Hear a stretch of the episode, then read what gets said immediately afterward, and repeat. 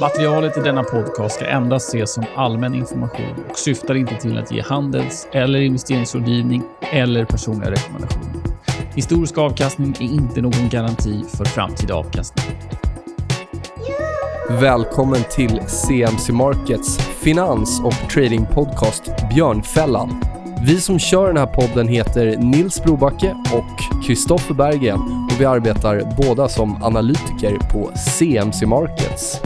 CMC Markets är nätmäklaren som riktar sig mot dig som är intresserad av aktiv handel. Vi erbjuder handel i CFDR på aktier, index, råvaror, räntepapper och valuta i fler än 10 000 produkter världen över. All handel sker via vår kostnadsfria och prisbelönta handelsplattform. Vi finns nu i 17 länder och är börsnoterade på London Stock Exchange. Välkomna tillbaka till Björnfällan, vår podcast. Mitt namn är Nils Brobacke och mitt emot mig har jag som vanligt Kristoffer Berggren. Det här är alltså avsnitt 61 och vi har varit på en skön julledighet men nu är vi tillbaka taggade för ett eh, fantastiskt 2019. Ja, det blev en ganska lång ledighet. Ja, det var skönt. Jag var i Thailand och kickade och du, vad gjorde du? Nej, jag gjorde ingenting. Nej, du var kvar här hemma. Ja. Det var skönt ändå oavsett. Vad är det vi ska prata idag? Vi kommer, vi kommer sitta själva här idag för det första, kanske vi kan ja, nämna. exakt. Inga gäster. Nej. Och det kommer komma en hel del eh, gäster efter det här. Mm. Eh, vad har vi på agendan idag? Yes, vi kommer följa upp 2018. Eh, dels lite nivåer, vad som hänt på marknaden, våra contrarian trades för 2018. Vi kommer prata om eh, företagsobligationsmarknaden i USA framförallt och även Europa då. Kan det bli lite stök. Eh, Vi kommer prata om Deutsche Bank som är på tapeten igen. Likviditeten på marknaden. Och 2019. Vad kan vi förvänta oss? Contrarian trades, makro och lite teknisk analys också. Så Spännande. Fullsmetat. Vi har ju kört de här contrarian tradesen nu. Det här blir väl tredje året. Ja. Så att, eh, ja, håll utkik efter det. Nu tycker jag vi kickar igång.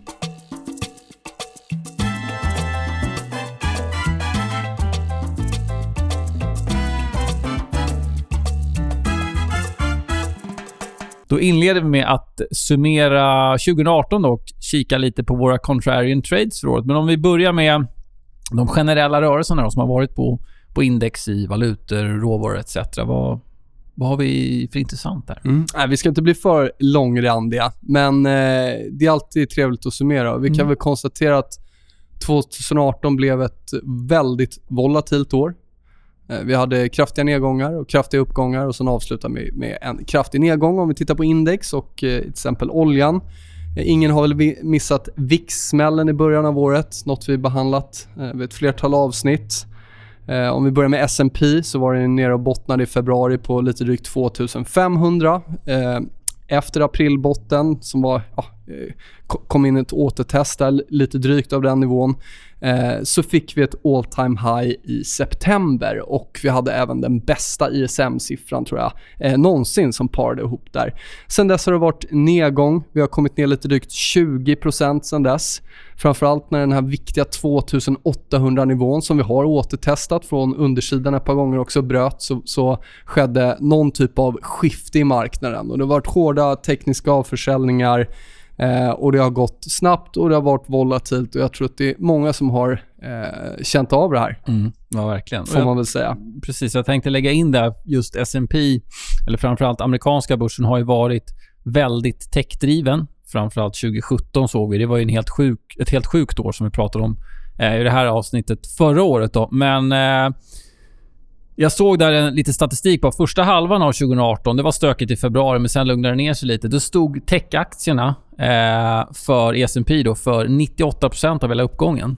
Eh, tar man bort dem, tar man bort FANG, eh, så gick index från plus 2,65 till minus 0,73% Och Det där är någonting som jag tror många glömmer bort när man analyserar index och så vidare. Eh, just att S&P är väldigt techtungt. Då bör man också ha lite koll på vad som händer med techbolagen för, att, för sin trading till exempel i S&P. Mm. Vi pratade om en parabolisk uppgång där i, i efter sommaren och det såg verkligen så ut. Det var eh, liksom ja, rakt upp och det där fortsätter ju sällan, även om vi ska göra nya toppar så fortsätter det sällan så. Det är Mm. lite gravitation där nästan.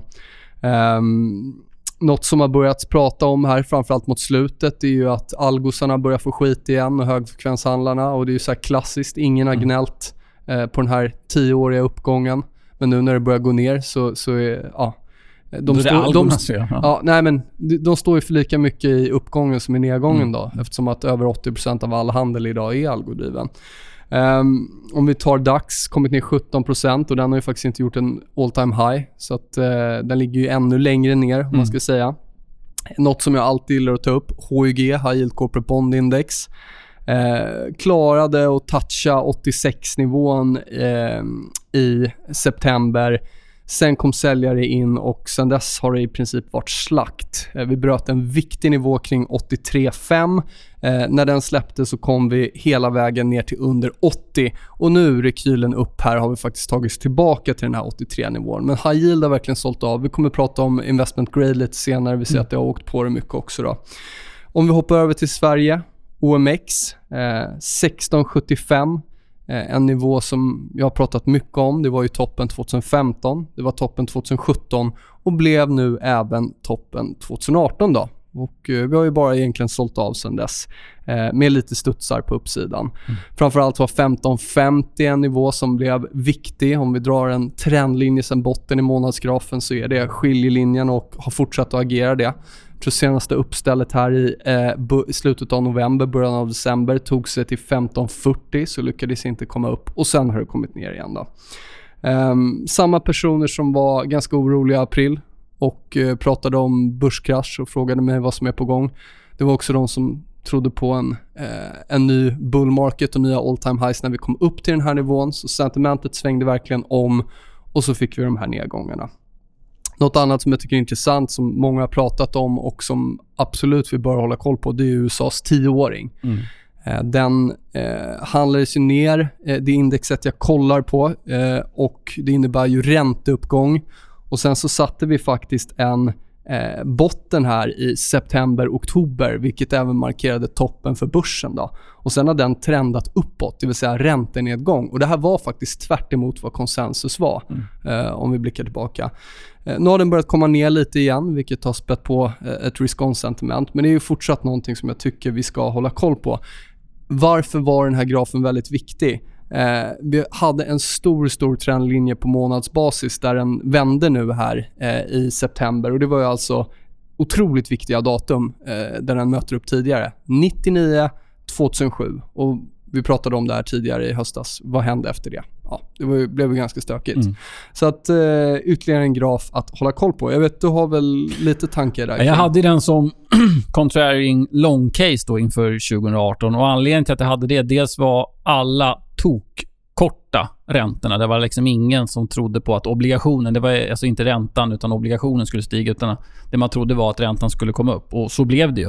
Eh, och jag trodde inte riktigt marknaden skulle klara eh, eller stå emot så pass länge med ränteuppgången som man gjorde. För det höll i sig. Den kom upp och vi såg vad som hände när vi kom över 3% som en nivå vi har pratat om eh, ett par gånger. Det blev riktigt stökigt på marknaden. Men den fortsatte trenda vilket gjorde att obligationen tog mer och mer stryk. Och sen nu, mot slutet av året, har det kommit tillbaka. Eh, och det är väl... Eh, Ja, dels är det ju Trump som har varit ute och smiskat runt lite. Eh, bland annat Powell har väl fått en del kängor. Och liksom, ja, Trump är ju extremt sugen på att den amerikanska börsen ska stiga. Så när han såg att okej, räntorna får så pass stor inverkan på börsens då uteblivna uppgång, då är det dags att smiska upp någon på Fed. Och så tog han väl Powell i örat där och sen så fick han gå ut och vara lite mjuk i sitt uttalande. Sen var det väl i princip rekordpositionering där eh, Mm. för fortsatt ränteuppgång när det väl vände också. Mm. Och det där markerar ju fortfarande eh, väldigt, väldigt ofta Mm. eh, en vändning då. Att så Men det- som möjligt... Jag ska bara lägga till Ja. också, det som var intressant med tioåringen var först blev det panik för att den gick upp för mycket. För då var det, ja men då kan man inte betala räntorna. Kan staten betala sina räntor? Kan företagen betala sina räntor? Och sen så kom det ner. Sen blev det panik för att det gick ner för mycket. För att då höll Fed på att höja räntan, så då gick de korta räntorna upp. De långa gick ner. Det blev risk-off. Det kom in mer pengar i långa räntor som gjorde att de sjönk ännu mer. Så fick vi en invertering av räntekurvan, eller avkastningskurvan i USA. Inte på de viktigaste tidshorisonterna, typ tre månader mot tio år, två år mot tio år.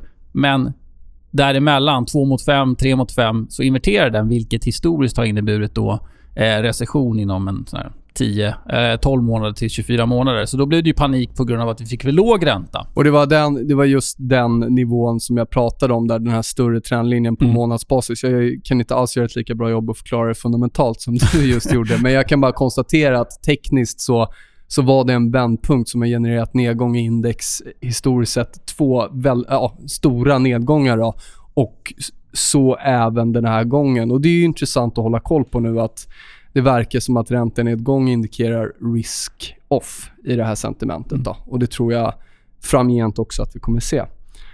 Jag skulle bara också, du pratade om OMX där. Det var ju blev ett jäkla halabaloo när vi fick den här stora nedgången. Det var väl i oktober va? Eh, sen det blev riktigt blodigt och Ja.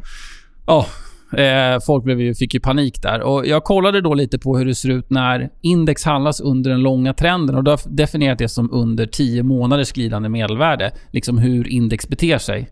Eh, det här är data visserligen bara tillbaka till 98, men det intressanta där är att de största, de topp 20 största nedgångarna, alltså öppning till lägsta nivån, de sker i negativ trend, det vill säga eh, när börsen handlas under 10 månaders glidande värde, 90% av dem. Men 20, de topp 20 största uppgångarna, där sker 45% när vi är i negativ trend. Vilket också berättar lite om det klimat som vi har just nu. Nu helt plötsligt så ska alla gå lång igen och börsen ska upp till skyn. Men det kan ju också bara vara en liten rekyl i den långa negativa trenden som vi ser just nu. Eh, Kraftiga bear market Ja, rallies. och det är ju så. Det, och det måste man ha med sig också. Det handlar inte bara om att kasta sig in i marknaden igen för att man får en liten rekyl, utan den långa trenden är ju fortfarande ner. Vi handlas under MA10 då, om man nu definierar det som lång trend. Så det, det kan vara bra att ha med sig.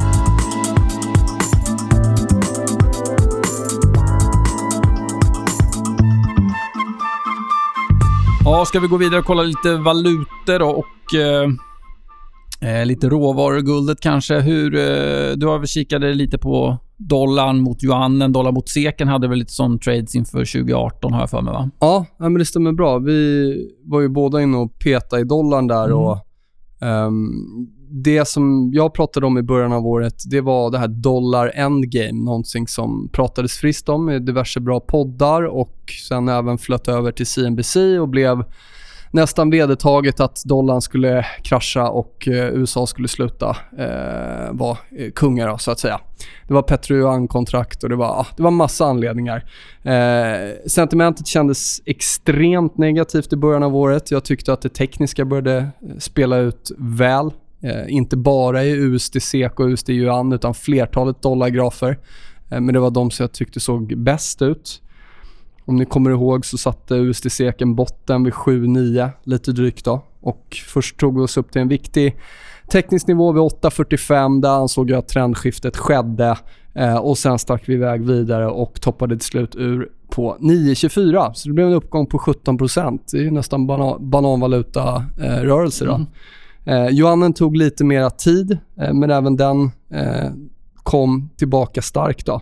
Eh, alltså USD mot yuan. Eh, så den gick från lite drygt 6,4 upp till 7. Eh, vi såg ju också stora avförsäljningar, eh, vad man närmast kan kalla sig en gigantisk flash crash i turkiska liran. Och det, det, det racet avslutades egentligen i september. Även Ruben fick rejält med stryk. Så överlag så har ju dollarn dominerat i år. Ehm, I september så vet jag att vi följde upp de här contrarian eh. Och vi pratade om det lite i alla fall. Mm. Och eh, där började vi faktiskt formera en dollartopp enligt mig. Jag pratade om det här, jag pratade om det i, det i TV ett par gånger. Och vi har faktiskt, om man kollar på eh, dollarindex, men även jag tror eurodollar har sett lite annorlunda ut, men dollarindex och USD SEK och USD yuan har faktiskt inte eh, gått upp mer. Så det är, det, är, det är faktiskt lägre lows än dess. Mm. Och Det kommer vi komma in på sen, men jag, jag tror att det är dags att vända på den här steken igen. då.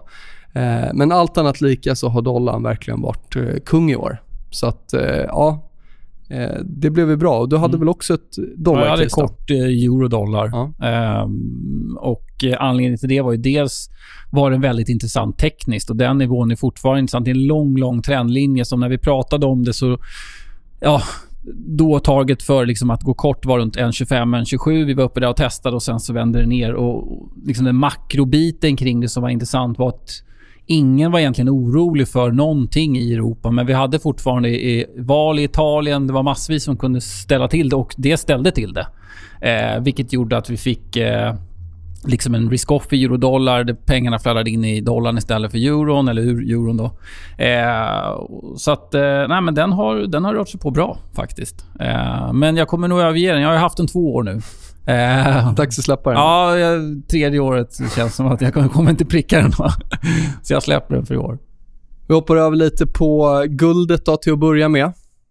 Eh, ett annat intressant case, om jag ska bara uppdatera hur det såg ut i början av året, så var det ett väldigt positivt sentiment, framförallt i april när den började testa signifikanta motståndet runt 1360. Och jag vet att jag hade folk som aldrig pratade om guld annars, som eh, pratade om det och frågade. Eh, mycket aktiefolk och sådär. Eh, och när vi sätter en botten i dollarn så sätter vi också en topp i guldet. Och jag hade tittat på 1200-nivån som jag trodde var ett lämpligt test. Vi slog faktiskt under den, eh, 1160. Eh, sen stabiliserade vi oss igen och sen så har guldet kommit tillbaka. Men det blev ju en lite drygt eh, 14% i nedgång där. Och Just det här sentimentet när man har retail, man har hedgefonder, man har twittrare i samma båt. Då är det givet att det tekniska liksom stödjer det, då är det väldigt attraktivt att gå emot det. Och återigen, det hör ihop med min tro på en stark dollar. Eh, den här spreaden mellan guld och silver, ja, den eh, kanske hade funkat om, om det hade vänt upp, men, men eh, den åkte ju också på det. Då. Mm. Silver vart också ner mycket. Ja, det var ju mitt long case. Ja. Om guld hade brytit... Ja, nu har ni ingen graf framför er, men om du kollar så ser vi att det finns en väldigt intressant nivå runt 1400 om man drar breda penseldrag. Det såg tekniskt intressant ut om vi hade brutit den nivån, men då bröt vi ner innan vi ens kom upp dit. Så att, och Då följer silver på det. Men anledningen till att jag tog silver på det utbrottet av guldet är för att silver har en tendens att lagga lite mot guldet. Mm. Men när det väl tar fart så går det mycket snabbare uppåt och neråt för den delen än vad guldet gör. Så att, eh, men den failade ju förra ja. året. Eller den kom aldrig in ja. ens för att guldet inte bröt upp. Och nu har ju, om vi kollar sen i september, så har ju faktiskt både guldet och silvret kommit upp. Och nu mm. testar guldet 12,90 eh, igen då.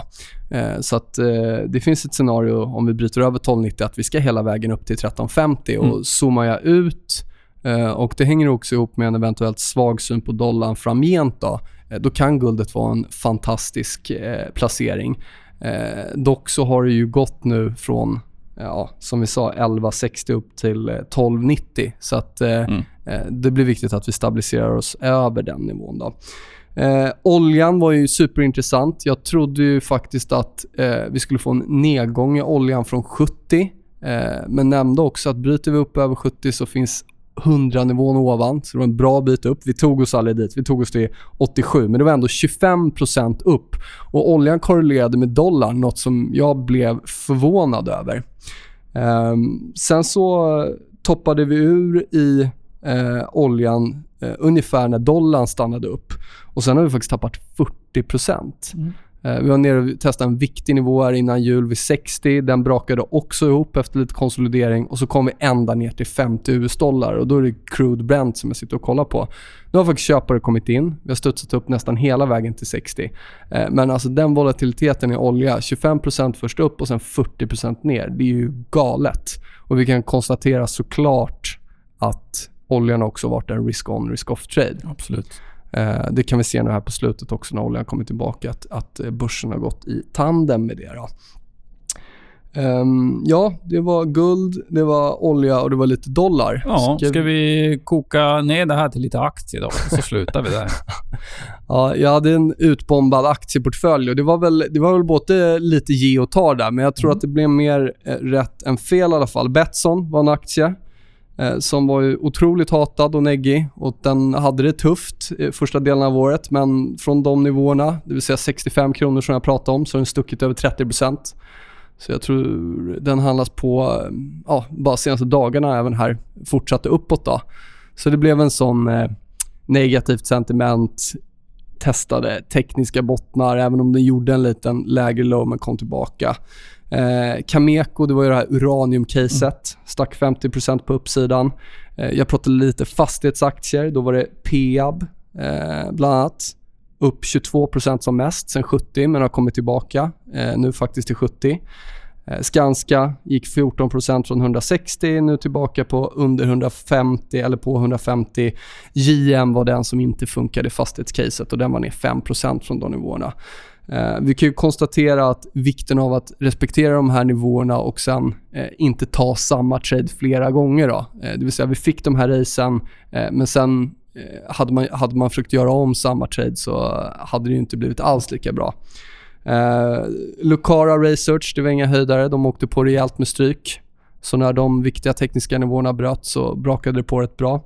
Det jag tycker kanske är intressantast, eh, det är Starbreeze. Mm. Eh, jag hade ett contrarian case där i början av året från 11 kronor upp till 16. Eh, den gav faktiskt nästan 50% på uppsidan och jag tror vi alla vet vad Starbreeze står i idag. 150? Nej. Ja, typ nästan 0 kronor. Då. Och ja. Där visar ju verkligen vikten av... Jag vet inte om man liksom kan ta upp det som en seger, men någonstans 50 kronor på uppsidan, att det börjar så på en kortare tid för att sen sluta på i princip 100% ner. Det är ju...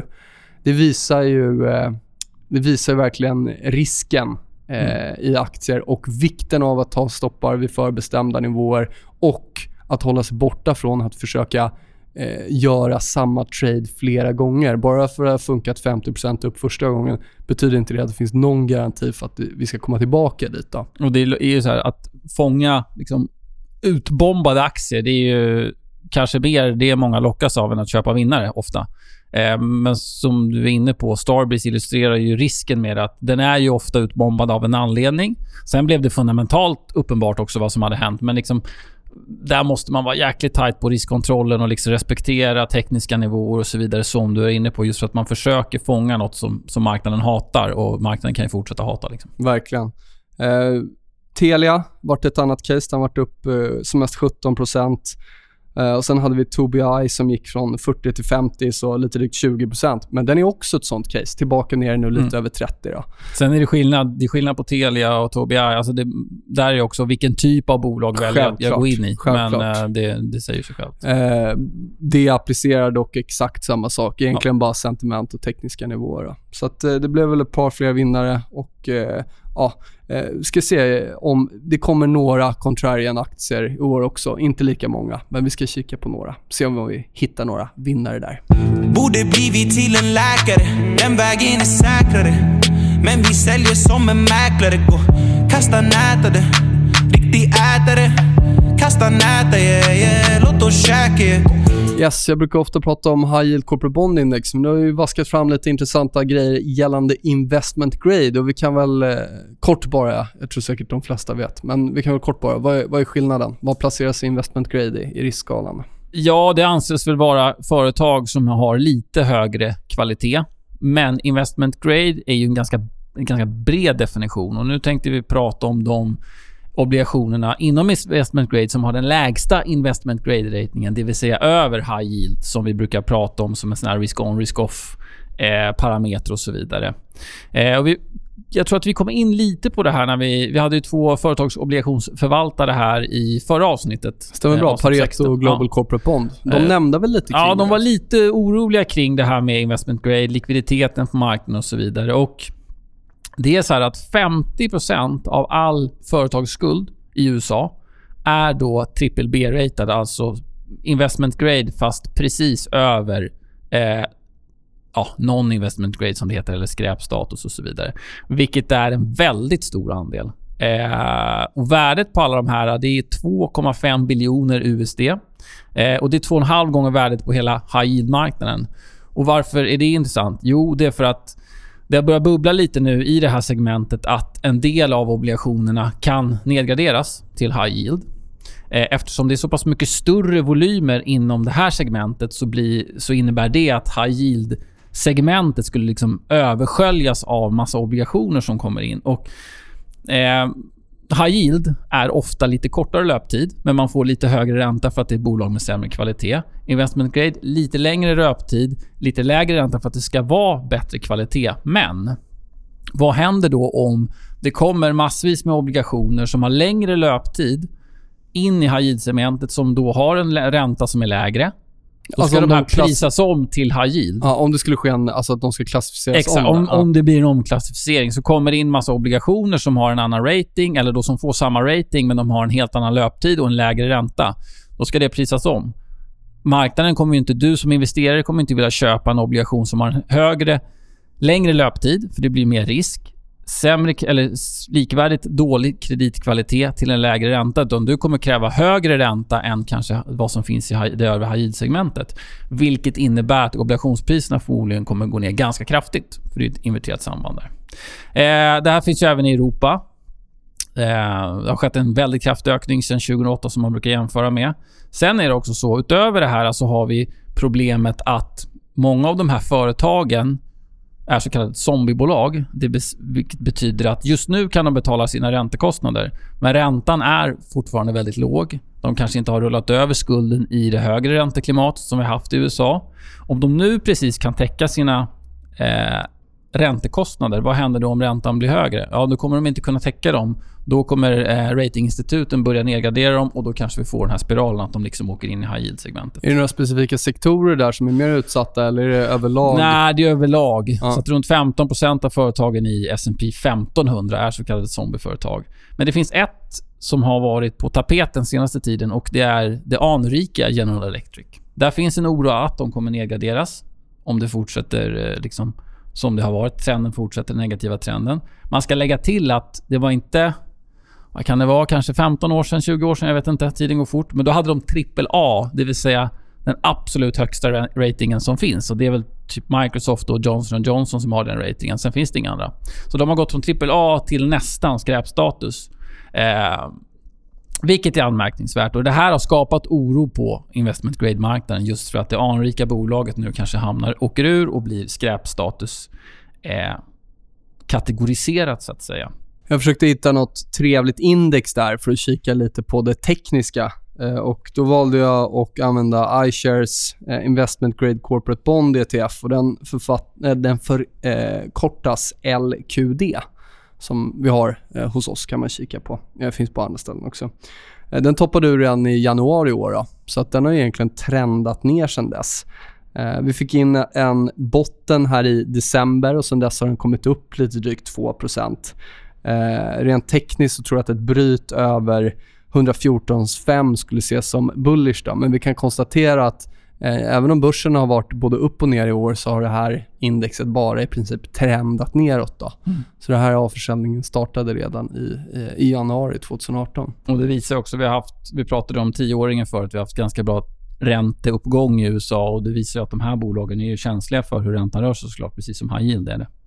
Eh, jag ska lägga till också att 2005 var senaste gången ett företag av den här storleken nedgraderades. Eh, och Då var det GM och Ford som nedgraderades. Och Då blev det ganska stökigt på marknaden. Sen sköljdes det över och försvann. Men det man ska förstå är att 2005 jämfört med nu så var företagsobligationsmarknaden mycket, mycket, mycket, mycket mindre. Nu är det betydligt mycket mer större inom invest- investment grade-segmentet vilket gör att det kan bli, det blir, kan bli mycket stökigare för det är mycket större volymer det handlar om. Då var det lite mindre. Fortfarande stora bolag, GM och Ford, men Och det var inte så långt efter som vi fick en ganska brutal finanskris. Nej, sen blir det. Exakt. exakt.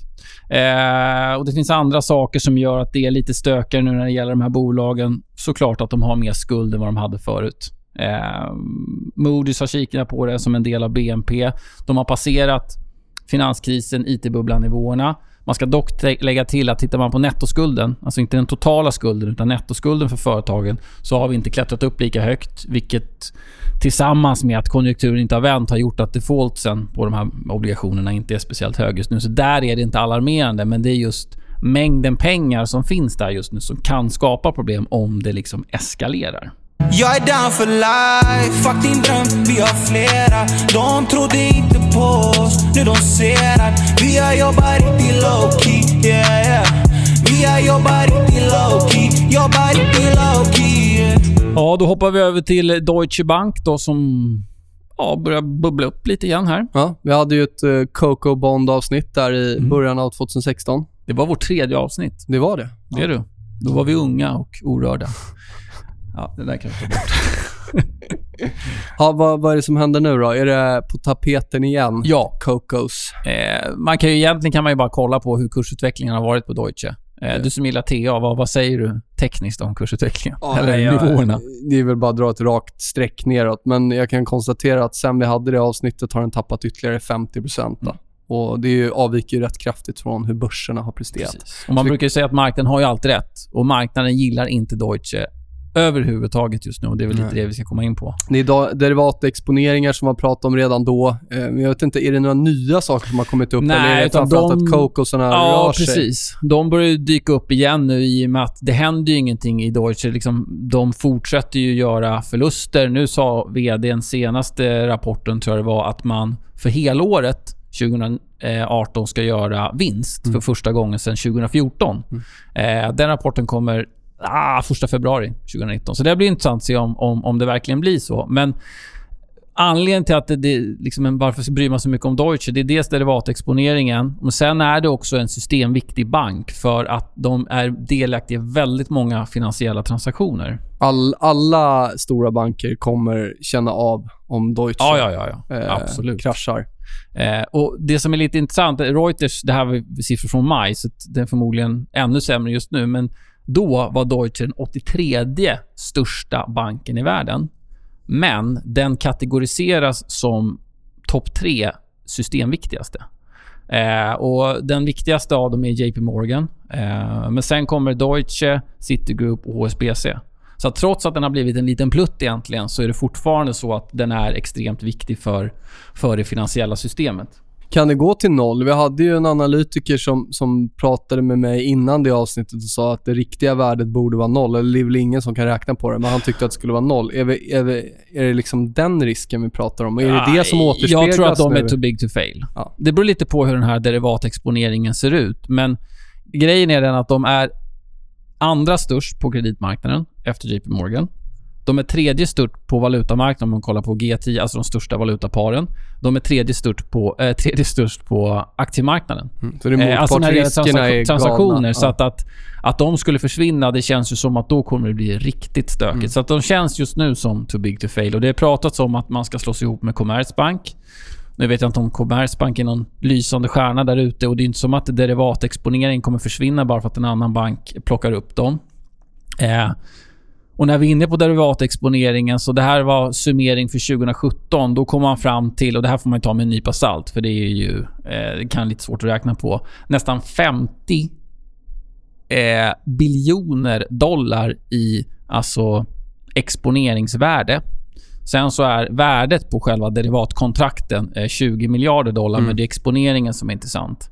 Ja, det är ju för att det är nettat till 20, men problem, problematiken blir när någon, när någon motpart faller. Ja. Då är det ju inte nettat längre. Nej. Och då, då, då, det är då det blir ett reellt problem då, för alla. Exakt, och det är det, just det man är orolig för. Okej, om de behöver börja likvidera kontrakt och det är inte som att det här är eh, S&P terminen vi pratar om, utan det kanske är eh, ett OTC-derivat som de har skapat till en bank på x antal miljarder bara för att de ska gö- kunna göra just den här saken. Ja, försök att göra en market-to-market på den. Om marknaden går i spinn och blir liksom får tok- tok-oro för Deutsche, då kommer du inte få något bra pris på den. Eh, så det är det, det är den här eh, att man inte kan kvantifiera eller liksom på något sätt konkretisera den exponeringen som verkligen finns. Det är det som skapar oron också för, eh, för eh, Deutsche Bank. Vad har hänt med Cocosarna? De har dragit iväg nu, senaste tiden. Eh, och Cocos kan man fundera på vad det är. Eh, och Det är ju en speciell obligation som de... Eftersom de är en systemviktig bank så har de lite högre krav på sig vad det gäller då det här kärnprimärkapitalet som det kallas. De behöver uppnå en viss nivå. Eh, och Cocos är en del av det här eh, kärnprimärkapitalet. Eller emitterar man Cocos så får man upp det kapitalet så att man uppfyller kraven. Och Det är det de har gjort. Eh, men de här obligationerna har nu... Oftast ligger de på runt 6% Nu har de dragit iväg och ligger på 14% Just för att marknaden inte är beredda att finansiera Deutsche till 6% utan man vill göra det till över 100% högre eh, ränta. Plus att CDS, alltså priset för att skydda sig mot en konkurs i Deutsche också har dragit i höjden. Så att nu är vi på nivåer där det var stressigt sist, 2016 som vi pratade om. Så egentligen kan man inte peka på något specifikt problem annat än att de här räntorna har dragit iväg. Nu har vi haft, det har väl varit mer, Det har varit var lite tillslag från, från eh, ekobrott, alltså tyska ekobrottsmyndigheten och sådana grejer och, och eventuella kopplingar till danske penningtvättshärvan och så vidare. Ja. Men det, är- det är egentligen inget konkret annat än att vi ser att de här räntorna drar iväg. Nej, alltså derivatboken. Ja, men den har ju varit känd sedan Ja. 2016. och sen är det att de inte tjänar några pengar. Ja. Och är ju- till slut så kan de ju liksom inte finansiera sin verksamhet och då måste man göra någonting. Konka, det är förmodligen inte aktuellt som vi var inne på. Då ska någon plocka upp dem, men om det blir Commerzbank, mm, ja, jag vet inte om det kommer lösa något. Så det är det som är oroligt. De måste börja tjäna pengar. Annars blir de bara mindre, mindre och mindre och mindre. Vi var inne på de kanske hundra största banken nu i världen, men fortfarande en av de mest systemviktiga. Den ekvationen går ju liksom inte ihop. Låter positivt. Ja.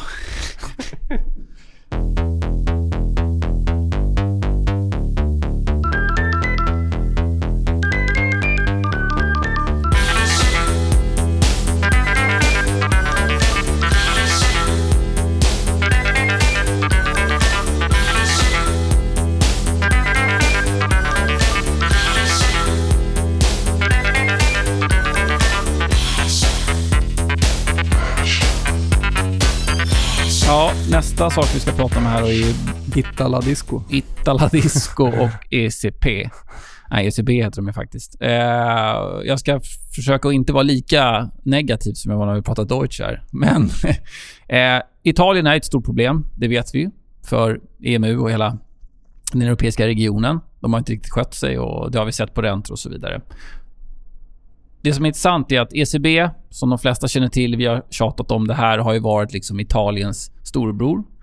Eh, jag såg en graf från ECB, bland annat då, där man ser att, eh, eller datan är från ECB och sen 2015 så är egentligen ECB den enda aktören som har köpt italiensk skuld. Den har sjunkit liksom om man tittar på andra aktörer, men ECB har ju varit den som hela tiden har fått rädda Italien. Hela tiden hålla nere räntorna genom att köpa obligationer och så vidare. och så vidare. Men nu ska de sluta med det 2019. De hade en, obli- en obligationsemission i eh, december i Italien. Så marknaden då, var kanske ECB fortfarande med, ändå prissatte helt okej. Spreaden mot den tyska tioåringen, alltså italienska mot tyska, är ett litet så mått på risk, gick ner. Vilket visar på att okej, marknaden har lugnat sig lite. Men problemet blir ju nu, vad händer om det blir stökigt i Italien igen?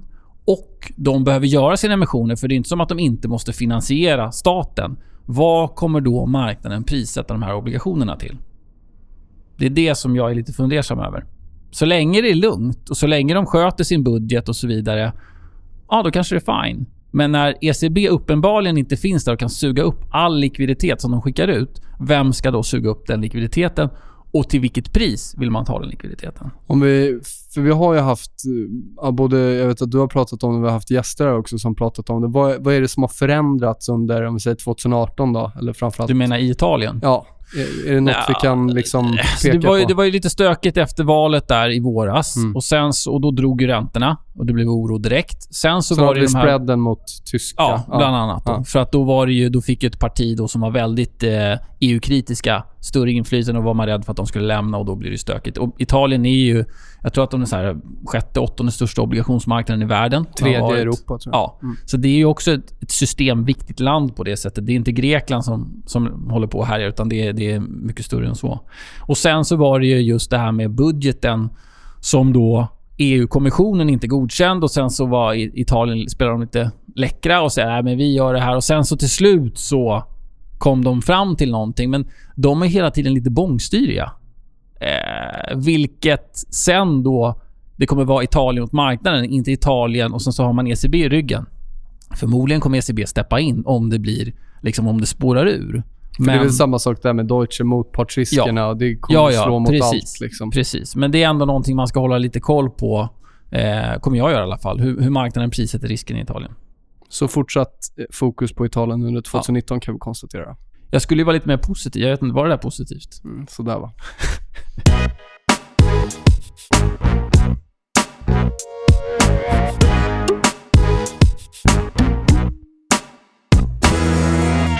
Ja, som kommer över på lite likviditetsproblematik. Vi har ju ändå sett eh, brutal nedgång i oljan, brutalt snabba nedgångar i FANG och det känns ju verkligen som att det inte finns någon tagare där ute Mm. när det smäller på. Eh, vad är det som händer med likviditeten? Varför är den så bra när det går upp och så dålig när det går ner? jag vet inte. Det är väl för att ingen vill vara med när det går ner. Alla flyttar på sig. Eh, nej, men... Eh, jag lyssnade på en intervju med en som heter Chris Cole. Eh, han skrev en ganska intressant artikel, om det var kanske ett eller två år sedan. Det här om, om VIX bland annat. Det var så jag egentligen började lyssna på vad, vad han sa. Men i alla fall, i den här intervjun så pratar han bland annat om likviditeten på marknaden. Och när vi såg den här VIX-smällen i eh, eh, början av året Ja. så försvann likviditeten totalt. Det fanns liksom ingen likviditet. Eh, och Han var inne på att den började försvinna och ebba ut lite innan det här skedde. Men när det skedde så... Han tog upp en ETF, en, en omsatt ETF som ett exempel. Då drog spreaden isär med 22 standardavvikelser. Och För att då försöka översätta det till något normalt så är sex standardavvikelser tror jag liksom där rymmer 99,9999% av alla rörelser, eller all spread i det här fallet. Men här var vi på 22 standardavvikelser. Och Det betyder att det fanns inte en enda tagare av volym just då. Det var ingen som var intresserad av att köpa. Annars skulle inte spreaden blivit så här. Då skulle liksom, ja, det balanserats upp. Och En del av det beror ju... Det finns ju många orsaker. En del beror ju på att centralbankerna, framförallt Fed, har börjat steppa bort från marknaden. De har börjat minska sin balansräkning. Eh, och jag kollade på... Det här är eh, siffror från Morgan Stanley där man har kollat på liksom tillgångarna hos centralbankerna eh, och hur de har förändrat och vad som händer på marknaden. Och Vi såg i graferna så ser vi att vid 2015 så hamnar man på alltså minusnivåer, det vill säga att andelen finansiella tillgångar minskar eh, i systemet. Och Då får man ganska kraftiga rörelser. Vi har kommit ner på nu 2018, slutet 2018 har den kommit ner ganska långt. Lägre än vad vi var i finanskrisen. Vilket gör att det finns liksom ingenting, om man tittar på den här, som, som håller emot. Deras tillgångar då uppenbarligen har varit extremt viktiga. Och Det som är också intressant, när man har tidigare petat ner på den här negativa nivån så har direkt centralbankerna kommit tillbaka och börjat pumpa in likviditet igen. För då ser de att okej, nu börjar det torka ut i det finansiella systemet. Det är många länder, emerging markets, är beroende av dollar bland annat, vilket kan bli väldigt stora problem. Så då har man steppat upp igen. Men nu ska Fed inte finnas kvar. De har börjat trappa ner, minska balansräkningen som vi varit inne på. ECB ska inte köpa fler tillgångar.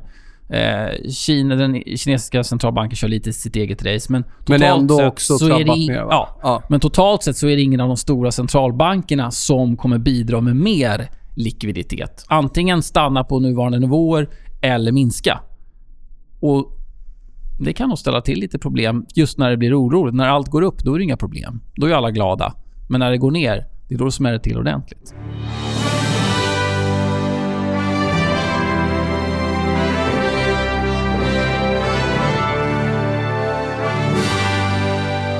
Ja, nu tycker jag vi vänder blad och stänger 2018 och börjar blicka framåt, eller hur?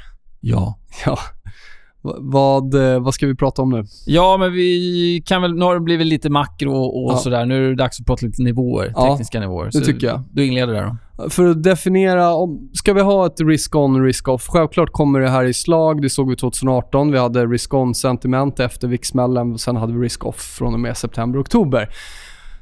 Jag ska säga att jag är fortfarande negativt inställd. Jag tror att det här är en marknad där man ska korta rallyn och inte försöka köpa dipparna. Sen har vi de här kraftiga uppställen i en bear market så man kan absolut tjäna pengar. Men i det stora hela så är det nog snarare att försöka sälja av tidigare innehav alternativt korta eh, hårda ställ upp.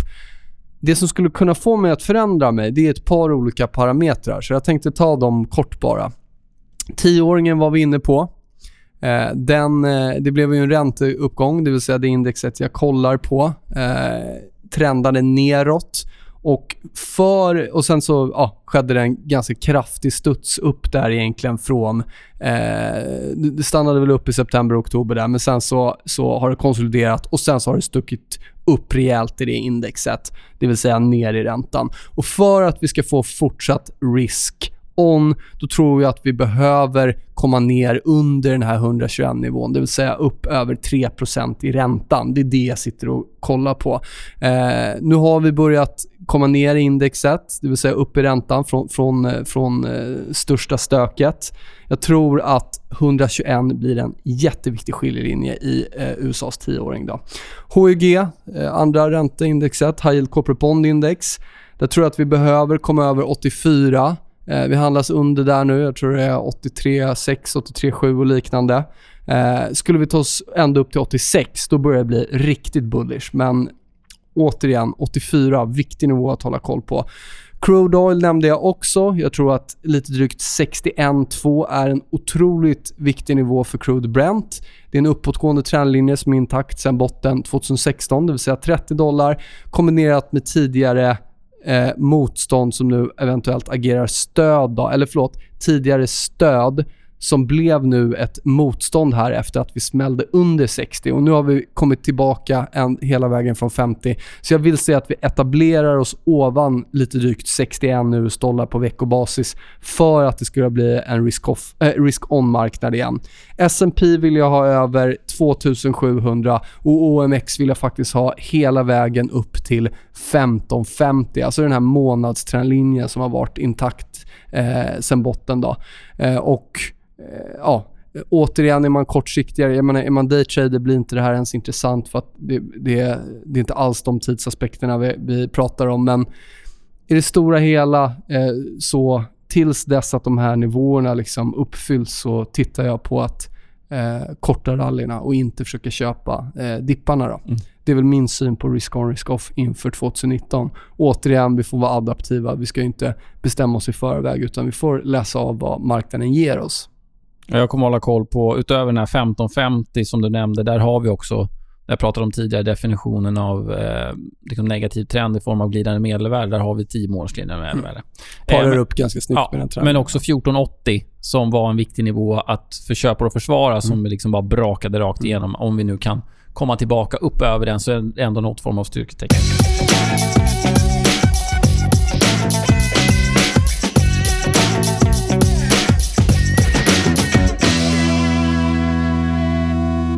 Yes, vad har du plockat fram i gottepåsen i år vad, vad finns det för contrarian trades ja. att titta på? Eh, det första är ju dollarrelaterat också, men det är lång AUD USD. Eh, hade ett väldigt tufft 2018, egentligen trendat ner från typ första dagen. Hade en liten studs eh, mot slutet där, men sen så har det sett, eh, sett blodigt ut under större delen av året. Men anledningen till att det är intressant? Jo, vi har brutit den här långa negativa trendlinjen. Vi börjar med den tekniska vin först. Det kom en rejäl avförsäljning här mot slutet av året. Alltså en riktig, riktig dängare på nedsidan. Men köpare kom tillbaka jättestarkt och vi fick en väldigt fin candlestick. Så att så länge vi håller oss över stödnivån runt 0,7 håller jag koll på så är jag intresserad av det här caset ur tekniskt perspektiv. Vi har motstånd på uppsidan runt 0,737, 0,75. Men nivån på nedsidan 0,7 i första hand är den jag håller koll på. Eh, sen är det här ett... Eh, AID USD är verkligen en sån här risk-on, risk-off-tillgång. Blir det risk-off, då ska man inte äga AID USD. Man ska inte vara lång AID USD. Så det kräver ju också att marknaden är hyfsat positiv under året. Är du då positiv till marknaden? Ja, det får jag väl vara då. Mm. Eh, sen så kommer de andra contrarian-casen kanske väga upp mm. lite det här om det här failar då. Men eh, sentimentet som vi brukar prata om. Eh, väldigt mycket korta positioner fortfarande i AUD USD. Eh, eller mot AUD som valuta. Eh, minskat successivt eh, från att tidigare då tangerat rekordexponeringar på nedsidan. Man är väldigt beroende av Kina såklart. 30% av exporten går till Kina så att vi vill ju inte få någon Kina-kris under 2019 för då kommer inte det här paret var något starkt. Mycket men... råvaruberoende också va? Exakt. Ja. Eh, så att, eh, men som sagt, klassisk risk-on, risk-off. Så att, kan vi få en Trump och en... Eh, eh ja, Trump och Kina håller god ton mm. så kanske vi kan få lite fart i det här och vi inte får för mycket risk-off under året. Eh, nästa är då faktiskt ett som jag hade förra året, det vill säga lång amerikanska tioåringen. Nu har vi fått en jäkla fin studs i den du, här. Du dubblar ner den? Ja, alltså. jag gör det man inte ska göra. Jag tar bort eurodollar som jag haft rätt på två år i rad. Lång första året och kort andra året. Och så slänga in en som jag hade fel på. Ja. Nej, det, så här ska man inte göra. Men jag gör det ändå. Kör. För, for the show. eh, och anledningen till det är att eh, vi är ganska beroende av Fed. Trump, som jag var inne på, han är besatt av börsen ska upp.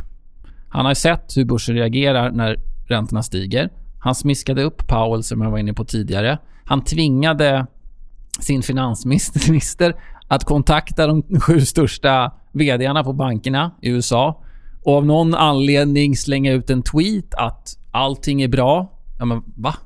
Varför då? På att marknaden hade gått ner några procent. Så, liksom, det där gör man ju typ i finanskrisen. Så det kan i och för sig vara så att han vet något som inte du och jag vet. Det blev ju en skön stopprun där på nedsidan och sen har vi ju bara trendat uppåt. Ja. Så det kanske var så att det funkar. Jag Ja, vet inte. det var eh, väldigt... Jag vet inte. Men det var intressant i alla fall. Det dök upp där dagen innan Men så du, men, du menar att Trump spelar in i det här caset? Absolut. Och Ja. sen är det så, han vill ju inte ha högre räntor. Sen dök det upp idag faktiskt att eh, Bullard som är då, han sitter i Fed, eh, Fed St. Louis. Han sa att räntan är där den ska vara. Det finns inga, ingen anledning till att fortsätta höja. Sen sa han om ekonomin oförväntat skulle försvagas så är vi öppna för att sänka räntan. Det är ju positivt för eh, då obligationen. Vilket också, blir det stökigt så är ju tioåringen safe haven. Alltså det kommer flöda in massa pengar i tioåringen om det blir stök på marknaden, för det kan det bli. Eh, och då har den en tendens att stiga på uppsidan. Eh, tekniskt sett då, eh, som du var inne på, den här 123-30-ish nivån är ju väldigt viktig rent tekniskt. Så den kommer jag att hålla koll på att vi kan bryta upp igenom. Eh, det är först då egentligen som den här, eh, som jag får liksom trigger att det är i, i, ett intressant case. Vi har passerat negativa trendlinjen från eh, 2016, vilket också är positivt. Så får vi se om det nu, om det nu kommer ner härifrån. Men eh, nej. Trump och eh, Feds eh, icke sugenhet på att höja räntan. Jag, är liksom- jag, Tillsammans med det tekniska. Ja. Jag är, tycker man ska nämna att jag, jag, har, jag vet inte om jag tror att politiker kan påverka så mycket. Även om det är kanske världens viktigaste politiker. Men eh, Ja, nej. Ja, på kort sikt ja, han på har lång varit sikt jäkligt nej. tydlig med vad han tycker om Fed och Ja. helt plötsligt slog Powell ut och är mycket, mycket mjukare i, Mm. i sitt tonfall och från att vara, inte aggressiv, men från Mm. att liksom ha håsat räntan och vi Mm. fick en invertering och det blev lite Ja. stökigt. Så har han blivit, helt plötsligt blivit mjuk. Jag säger inte Ja. att Trump har Nej. dragit honom i örat. Det men- återstår att se helt enkelt. Jo, men visst. Ja. Nästa, det sista, contrarian, är också ränterelaterat och det är den tyska tioåringen. Eh, och den har ju trendat så sakteliga och fint upp sen eh, bottenfinanskrisen. Sen fick vi ett brott här i början av 2018, vilket inte är positivt. Vi återtestade den positiva trendlinjen på fel sida. Köpare kunde inte trycka vidare, vilket är liksom ett litet svaghetstecken. Det viktiga dock för mig är att vi höll stödnivån runt 158,30. Det här är återigen obligationen och inte räntan. Eh, att den höll emot och sen så har vi bildat en triangelformation som vi nu har brutit upp igenom. Inte ner igenom, utan upp igenom, vilket är positivt. Eh, så att så länge vi kan hålla oss över eh, den negativa trendlinjen som vi har brutit igenom så är det tekniskt sett intressant. Eh, den nivån agerar stöd och den befinner sig runt en eh, 163 ungefär. Eh, sen har vi då på makrosidan så är det faktiskt så att tysk makro inte har kommit in speciellt bra. Vi hade industriproduktionen som var katastrof. Eh, som man också ska hålla lite koll på inför 2019. Eh, att den inte kommer in på samma negativa sätt, för det är inte alls bra. Eh, ECB kan behöva steppa in eh, och börja dunka på lite obligationer om det börjar stöka sig i, i Italien. Då får du dra dina contrarian Mm. Det blir ett trades. långt avsnitt där. Jag ska hålla det short and punchy som du gillar att säga. Mm. Eh, börja med en aktie. Twitter. Eh, har, hade en bra period men har nu kommit ner och börjat testa en viktig teknisk nivå, 30 US-dollar. Jag tycker mig se att den stora nedåttrenden är bruten sedan länge. Vi fick en push upp och nu kommer vi tillbaka och återtesta viktiga nivåer. Så så länge den handlas över 30 US-dollar så tycker jag att Twitter ser Eh, riktigt intressant ut på uppsidan. Case nummer två, en pair trade. Eh, pratade ju förut om FANG och där har jag eh, Google är en aktie som har varit ute och pratat om här efter nedgången eh, under hösten. 1000 US-dollar. Viktig teknisk skiljelinje för mig. Så länge vi försvarar den Eh, eh Den har gett, tror jag, två studsar på 10% upp därifrån hittills. Um, så länge vi försvarar 1000 dollar så tycker jag det ser bra ut. Dock inte naket, utan jag vill ställa kort Facebook emot den. Och då tittar jag eh, på att vara kort Facebook under 150 och försöka ta den nära där. Och skulle den bryta över 150 så kan Facebook sticka vidare uppåt också. Men alltså lång Google över 1000 dollar, kort Facebook under 150 US dollar tror jag kan bli en intressant trade. Sen kommer vi över till dollar. Eh, jag flippar nu för tredje året. då. Eh, negativ dollar första året, positiv dollar förra året och nu börjar jag bli negativ till dollar igen. Jag har ju egentligen varit i september och vi har inte gjort någon ny topp där. Varför tycker jag att man ska vara lång yuan mot dollar? Jo, det finns ett fundamentalt case som vi kan börja med och det är eh, jag tror jag har nämnt det tidigare här i podden också, men i andra finansiella medier. Det är just den här 7-nivån var eh, 2016 en nivå som Public Bank of China gick in och försvarade med näbbar och klor. Det man gjorde var att man tryckte upp offshore-räntorna på lite drygt 100% per år. Alltså offshore-spekulanter som spekulerade i en fortsatt dollarförstärkning. Då. Så det gav en negativ eh, carry på mellan 100 och 200 pip per dag. Då. Så man straffade det rejält. Man ville inte att kapitalet skulle flöda ut där och, och jag tycker mig se att vi har fortsatt att försvara den här nivån och jag ser samma tendenser ihop med det tekniska såklart att eh, vi har haft en rejäl uppgång. Det var ju ett av mina contrarian case för år. Nu har vi kommit upp till sju. Vi har handlat av där. Jag tycker att vi bryter eh, de trendlinjer jag tittar på. Så att eh, lång yuan mot US-dollar. Jag tycker också att pundet ser intressant ut om vi fortsätter på dollarspåret. Lång pund över 1,27. Jag tror att Brexit-problematiken eh, kommer ge ett starkare pund. Eh, jag tror att vi har sett det värsta i pundet. Så visst skulle vi etablera oss under 1,27 får man vara försiktig. Men för mig ligger risk-rewarden helt klart på pundstyrka där. Och så tror jag att seken har bottnat ur. Så länge vi håller oss under 9,2 så tror jag att det är en eh, fin trade att ta lång sek mot US-dollar. Kommer över på index. Kort Nasdaq. Jag tror inte vi är klara så länge den försvarar 6700, alltså säljare dominerar 6700, så tycker jag att det är en korta, korta rallyn och inte försöka köpa dipparna. Eh, Bitcoin. Här slänger vi in en, en, en läskig, men Dra ändå intressant. Jag tycker... Alltså vi, bryter vi 3000 då kan den gå mycket längre ner. Men oavsett om det här ska vara en studs upp i en, en, en längre nedåttrend eller om vi kan få ett, ett trendskifte upp igen så, eh, så har det börjat se betydligt bättre ut här mellan 3 och 4 000. Så att kan bitcoin försvara 3 000 i det stora hela så tror jag att det finns potential för uppsida. Och återigen, där måste man ju vara otroligt försiktig med, med positionsstorlekar och så vidare för att det är så pass volatilt. Då. Eh, Surrose, en schweizisk aktie som sysslar med e-recept eh, som jag har kollat på ett tag. Den har kommit ner lite längre än vad jag trodde, men jag tycker den tekniskt ser riktigt spännande ut. Över 90 schweizerfranc. Det finns ett fundamentalt case i backdropen, det vill säga att det sker förändringar på tyska marknaden gällande e-recept och där kommer den här aktien, ett företaget antagligen vara en av de viktiga spelarna. Om vi hopp- hoppar över till Mariana, något som vi pratade om redan 2016 och Mm. sen dess har det varit fantastiska uppgångar. Eh, var ju en riktig vinnare under en stor del av 2018 men drogs ner i den allmänna bäsen då. Och då är det framförallt en ETF som jag vill hålla fram som jag tycker ser spännande ut. Vi har nämnt den tidigare, vi har den i vår plattform. Horizon Medical Marijuana Index och den är noterad i Kanada och den handlas, så länge den handlas över 14 eh, CAD så ser den riktigt trevlig ut på uppsidan. Jag tror inte att det här var en bubbla. Jag tror att det är det här som någonting som kommer fortsätta och leverera. Då. Eh, återigen viktigt att respektera tekniska nivåer. Får vi, eh, bryter vi ner under så, så ser det inte så jättebra ut. Eh, fortsätter på det spåret. Canopy, den största spelaren, eh, fick ju en otroligt stor eh, investering av, av ett annat mycket, mycket större bolag. Eh, och där tittar jag på 33 CAD som skiljelinje på nedsidan. Eh, om vi hoppar över till råvaror så är det framförallt kaffe som jag tycker ser spännande ut. Coffee Arabica. Eh, över 100 US-dollar. Den har ju trendat ner otroligt länge. Men det börjar bli dags för bottenfiske, tycker jag. Så 100 US-dollar den har vi i vår plattform om man har svårt att hitta exponering mot kaffe. Koppar.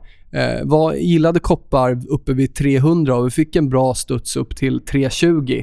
Sen kom den ner, bröt 300 som var skiljelinjen och den har blivit totalt slaktad. Nu är den nere och har börjat bilda intressanta bottnar vid 250 US-dollar. Så kopparn är något jag verkligen skulle hålla koll på. Eh, den kan ta sig minst upp till 300 dollar om vi sätter en topp här. Vi får vara försiktiga om vi blir 250, då, då ska man hålla sig borta. Men för mig ligger definitivt risk-rewarden här på uppsidan i koppar. Och så avslutar jag Eh, ja, jag tror att det räcker där faktiskt. Det var en diger lista det, Ja. må jag säga. Lite blandat. Ja.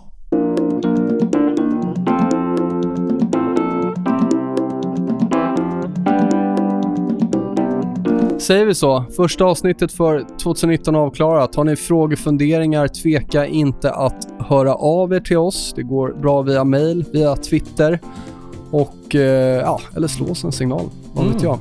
Eh, har du något mer att tillägga, Kristoffer? Nej, jag har pratat tillräckligt. Ja, då säger vi så. Ha det gott nu så hörs vi. Tjena. Hej, hej.